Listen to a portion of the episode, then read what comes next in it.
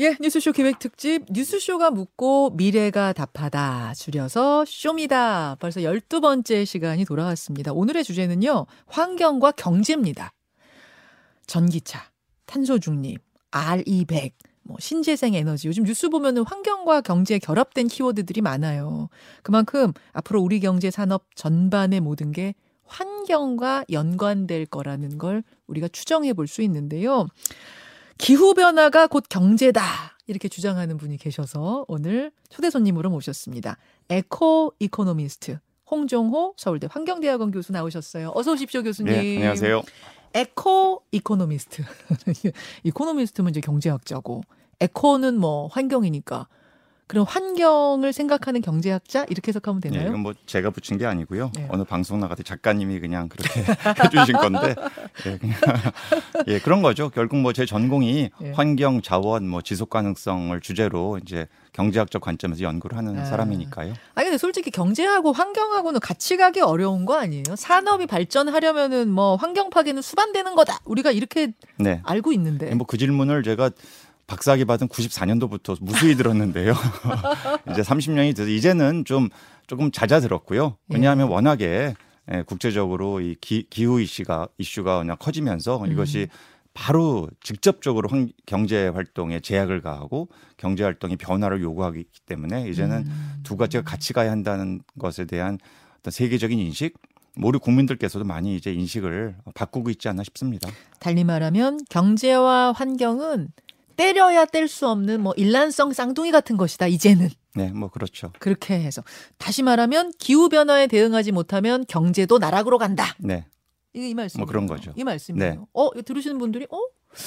뭐 이해가 되는 것 같기도 하고 좀 어렵기도 하고 그러실 것 같습니다. 설명을 좀 예, 해주시겠어요? 뭐두 가지 경로가 있는데요. 네. 일단 기후 변화가 심각해지면 사실은 뭐 가뭄이라든지 홍수라든지 태풍이라든지 이런 것도 우리가 이미 다 겪고 있지 않습니까? 예. 뭐 우리나라에서도 워낙 빨리 잊어서 그렇지 지난 여름만 해도 큰 물난리가 아 났었고요. 그럼요. 네, 뭐 미국에선 천년에 한 번 오는 정도 규모의 태풍이 음. 이제 플로리다를 휩쓸고 지나갔고 유럽에서는 심지어 수돗물 단수도 했어요. 워낙 가뭄이 심해서. 허허. 그리고 뭐 40도 넘어가는 폭염도 있었고 뭐 이런 것들이 다 우리 경제 활동을 제약을 하지 않습니까? 예. 농업 생산성에 영향을 미치고 뭐. 여러 가지 물 부족이라든지 뭐 이런 이런 한 가지 경로가 있고요. 음. 두 번째 경로는 음.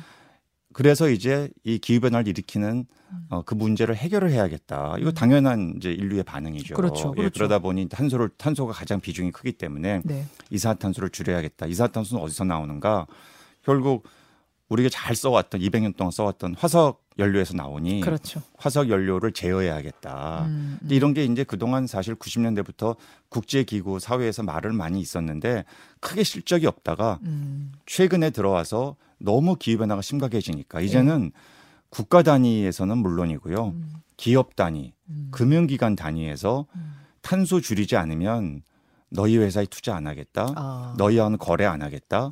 우리는 먼저 이 일로 가겠다. 음. 근데 이런 움직임이 엄청나게 가속화되고 있어요. 음. 그렇게 했을 때 이 기업들이 특별하게 뭐 환경을 사랑하고 정말 이 음. 지구를 지켜야겠다는 그런 그 어떤 책임 의식으로 무장된 기업이라기보다는 음.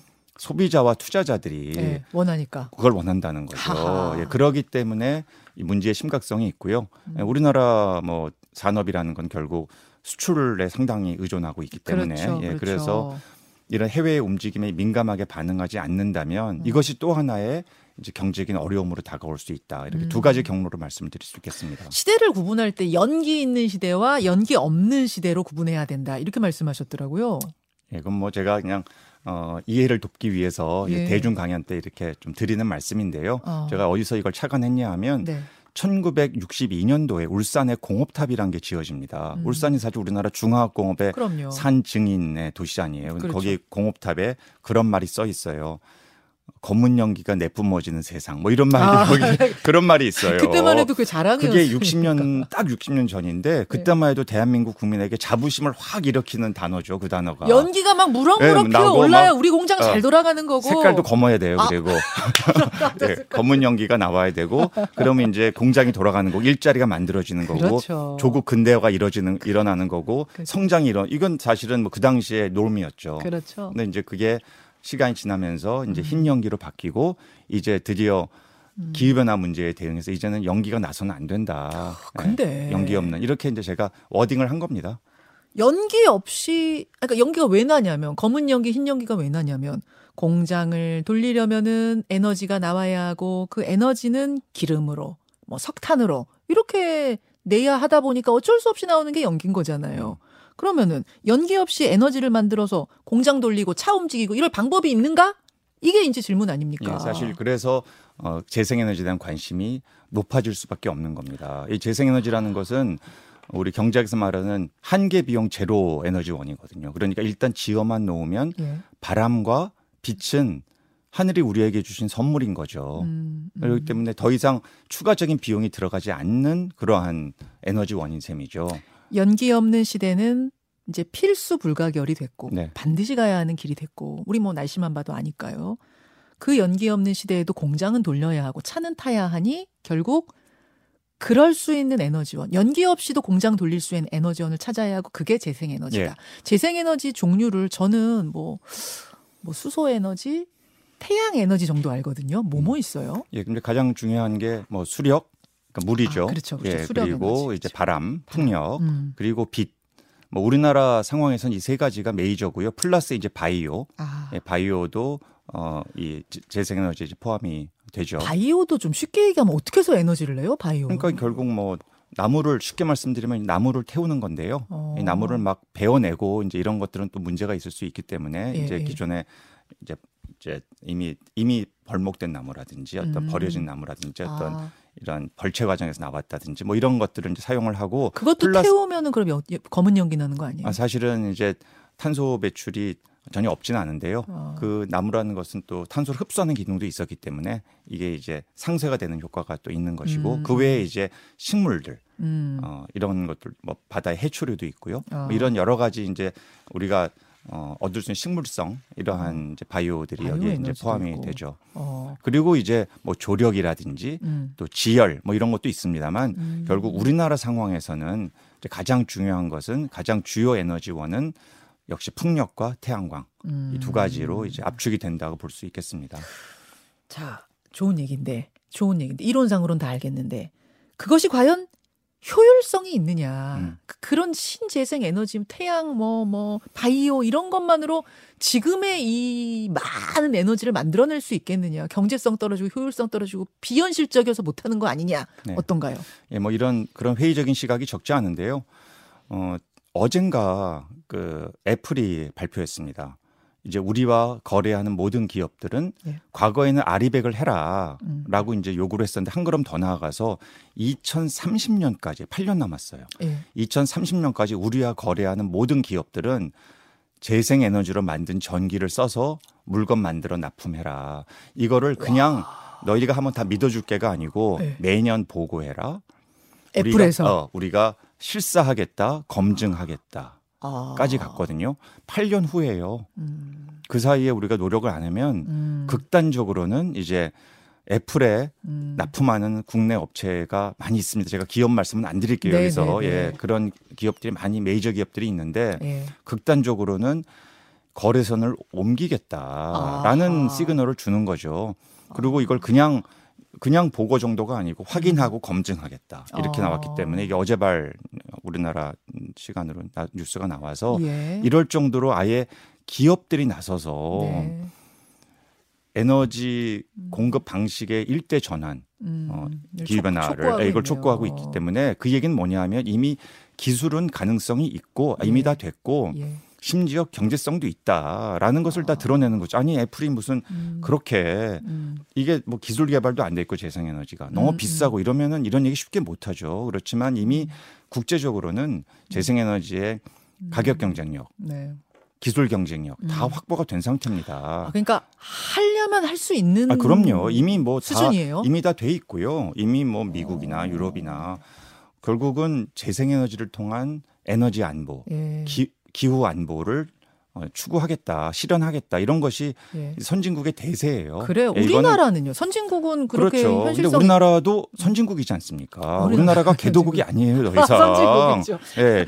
아니 이거는 그냥 팩트예요. 아, 재생에너지 선진국. 아니 그러니까 재생에너지 선진국이 너무나 멀어서 문제고요. 이거를 아직 아직까지 저는 이 연기 없는 시대에 대한 우리 국민들의 consensus가 네. 조금 늦다고 생각해요. 늦어요. 저는 이것을 비난하거나 비판하고 싶지 않습니다. 워낙 너무나 빨리 달려왔기 때문에 맞아요. 이걸 쫓아가기가 너무 힘들어요. 그러나 음. 이미 현실이 돼버렸고 이걸 계속해서 우리는 안 돼, 우리는 안 할 거야 음. 이렇게 가다가는 8년 뒤에 음. 엄청난 직격탄 맞는다. 하하. 그러니까 극단적으로는 산업 공동화가 생길 수 있는 것이죠. 어, 그래서 저는 그래서 오늘 대통령께서 비상경제회 주관 주, 예, 주관하신다고 하는데 예. 산업부 장관께서 이런 얘기를 해야 된다고 생각해요. 음. 우리나라에 이제 선택의 문제가 아니다. 네, 이건 이제 필수고 필수다. 이미 우리나라 주요 제조업들 이게 다 예. 경쟁력 있는 산업들인데 음. 이 압박을 계속해서 받고 있기 때문에 이미 글로벌 기업들은 다 알고 있거든요. 이 사실을. 정리를 좀 하자면 이제는 뭐 도덕적으로 윤리적으로 이렇게 해야 된다. 그러니까 합시다. 이런 문제가 아니라 아니에요. 세계 시장에서 글로벌 스탠더드에 맞춰서 우리가 경쟁하려면 그냥 할 수밖에 네, 없는 네. 거다. 그냥 그 말씀. 이걸 만약에 따라가지 않고 여기에 앞서가려는 노력을 하지 않으면 예. 이제 점차 우리나라의 산업 경쟁력은 떨어지게 되는 거죠. 옆 나라 일본은 어때요? 우리가 이제 비교를 많이 하는데. 아시아가 대체로 늦습니다만 음. 일본 우리나라와 지형이 비슷하니까 예. 거기도 재생에너지 별로 안 되겠지라고 생각하는 분들이 계시던데 일본도 지금 재생에너지 비중이 20%가 됐어요. 우리는요? 우리는 7.5%입니다. 이 2021년 기준으로 너무 차이가 나고 그렇구나. 우리나라는 OECD 38개국 중에 압도적인 바닥이에요. 압도적인 꼴등이에요? 네, 10% 이하 유일한 아하, 나라입니다. 그렇구나. 미국 근데 일본의 기업들도 예. 일본 정부에 요구를 해요. 음. 더 늘려 달라. 늘려. 아니면 안 된다. 음. 대만 해상 풍력에 지금 아시아의 메카로 떠오르고 있습니다. 음, 음, 중국 음. 석탄 발전이 여전히 많아서 그렇지 네. 재생에너지 발전 비중이 30%에 육박하고 있어요. 중국도요? 중국이요. 중국도요? 땅 넓잖아요. 어, 거기 안 그럴 것 같은데 네, 그러니까 중국도 30%? 그러니까 우리 주변의 경쟁국들이 어. 이렇게 달려가고 있는 거죠. 여기에 대해서 우리 국민들께서 그 문제의 심각성을 반드시 인식을 하셔야 됩니다. 그렇군요. 지금 청취자 질문 굉장히 많이 들어오는데 김두부님은 원자력도 친환경 재생에너지라고 할 수 있습니까? 네, 물어보시네요. 뭐 재생에너지의 카테고리에는 뭐 절대 들어가지 않고요. 아 그래요? 예, 왜냐하면 음, 뭐 사실은 이게 저 어, 아까 말씀드렸던 한계 비용 제로와 같은 그러니까 그러니까 자연에서 얻어지는 음. 그런 에너지는 아니기 때문에 예, 그래서 아 검은 연기는 안 나잖아요. 예, 그렇죠. 어쨌든. 탄소는 발생하지 않죠. 예, 그러니까 예. 그 발전 과정에서는 예. 예. 그러한 재생에너지 카테고리는 안 들어가고 재생에너지 기준 맞추려면 한계 비용 제로여야 돼요. 아, 뭐, 자연에서. 아니 그게 이제 현실로 드러나는 것들이죠. 예, 아. 중요한 이제 하나의 이제 모습인 거죠. 그래서 아하. 물론 이제 어 원전은 그 말씀 이제 해 주신 대로 탄소 배출은 안 되지만 음. 안 되고 또 이 연료의 어떤 전체 비용의 비중도 우라늄 자체가 이제 비중이 뭐 큰 편은 아니죠. 음. 뭐 그런 장점이 있습니다만 문제는 이에 따른 뭐 안전 문제라든지 특히 이제 핵 폐기물 처리 문제 이런 아. 것들이 있어서 아. 그러니까 이제 저한테 여러분들이 질문을 하세요. 네, 네. 이 아리백에 원전 좀 들어가면 좋겠는데 지금은 안 들어가요. 안 아리백 들어가죠. 기준에 아예? 예, 아리백에 아. 안 들어가죠. 그래서 이런 얘기를 이제 하시는 분들이 많이 있는데 이거는 global standard의 어떤 음. 과정이거든요. 아리백이란 게. 글로벌 기준이죠. 네. 네. 그러니까 결국 기업들이 어떤 에너지원을 사용하는 것을 음. 어, 소비자와 투자자가 선호하겠는가를 따져 보니까 네. 원전은 이, 이 그룹에 이 음. 캠페인에 포함시키는 것이 부담스러운 거죠. 아. 왜냐하면 여러 가지 문제들이 이미 그동안에 큰 사고들도 있었고 그래서 네. 심지어 제가 들은 얘기는 만약에 아리백에 원전을 포함시키면 예. 여기 들어와 있는 상당수의 기업들이 나갈 거다. 아? 내가 거기 왜 들어가냐. 아, 그게 지금 세계적인 예. 그런 그런 흐름들을 보이는 거죠. 어. 그러니까 부담스러운 거죠 기업들로서는 아. 소비자들의 그런 선호가 높지 않기 때문에 그래서 예. 저는 대한민국의 어떤 에너지 수급 상황에서 음, 당장에 뭐 독일처럼 네. 원전 없어져 이건 전혀 현실적이지 않습니다. 이건 음. 유지를 해야 돼요 당분간. 그러나 이것을 계속해서 늘려간다. 심지어 음. 이걸 늘려가는데 그래서 재생에는 좀 축소해도 되지 않나. 이게 지금 음, 음, 약간 현 정부의 기조 어, 같아서 맞아요, 맞아요. 예. 이런 게 제가 우려가 되는 겁니다. 지금 전체 에너지 수급의 기조는 산업 정책 기후 정책과 연결을 시켜야 돼요. 세계적인 흐름에 흐름이 그러니까 맞춰줘야 된다. 에너지를 독립적으로 음. 봐서는 안 되고 산업 정책과 밀접하게 연결되어 있는 이 이른바 신산업 정책의 흐름이거든요. 네. 그런 차원에서 봤을 때 재생에너지 확대를 에너지 정책의 근간으로 두고 음, 그러나 그것을 한순간에 다 해낼 수 없으니 그렇죠. 기존의 원전, 음. 석탄, 가스를 어떻게 최적 조합으로 맞춰갈 것인가. 네. 그래서 전력 수급에 문제가 없는 과정에서 동시에 음. 기후 정책과 산업 정책을 함께 가져갈 수 있을 것인가를 고민하는 것이 저는 그것이 아. 정답이라고 생각합니다. 우리가 기후 변화 얘기는 이 시간에도 되게 많이 했어요. 네. 여러분 환경이 지금 심각합니다. 그래서 개개인이 어떻게 합시다, 저떻게 합시다 이런 이야기는 많이 했는데 이렇게 경제로 잘 먹고 잘 살려고 해도 이걸 신경 써야 됩니다라는 주장은 오늘 굉장히 신선하네요. 고맙습니다. 예. 그리고 그 신재생 에너지의 카테고리에 세계가 인정하는 카테고리에 원자력이 또 들어가지 않는다는 부분도 그 생각해가면서 우리가 계획을 짜야 된다라는 부분. 아예 제로로 제로를 화하자 뭐 이런 이건 또 현실적이지 않다고 보시는 지금 당장에. 그럴 수는 없고요. 이미 네. 뭐 우리나라에서 원전이 24기가 가동이 돼 있고 음. 뭐전 세계적으로 국토 면적 대비 설비 용량은 뭐 압도적인 1위예요. 음. 그렇기 때문에 이미 많이 건설하고 가동해 하고 있습니다. 그래서 음. 이것을 어떻게 잘 활용하는가 그리고 안전을 어 문제를 최소화 이제 예. 하는 그런 과정에서 네. 적절하게 써야겠죠. 한 20초 남았는데요. 그럼 네. 그 많은 신재생 에너지 중에서도 우리가 좀 집중적으로 요기에 좋겠다, 우리한테 맞는다 하는 거, 음, 뭐 효율적인 건 모든 뭐죠? 전문가들은 딱 두 가지를 얘기하시죠. 한국에서는 태양광과 풍력.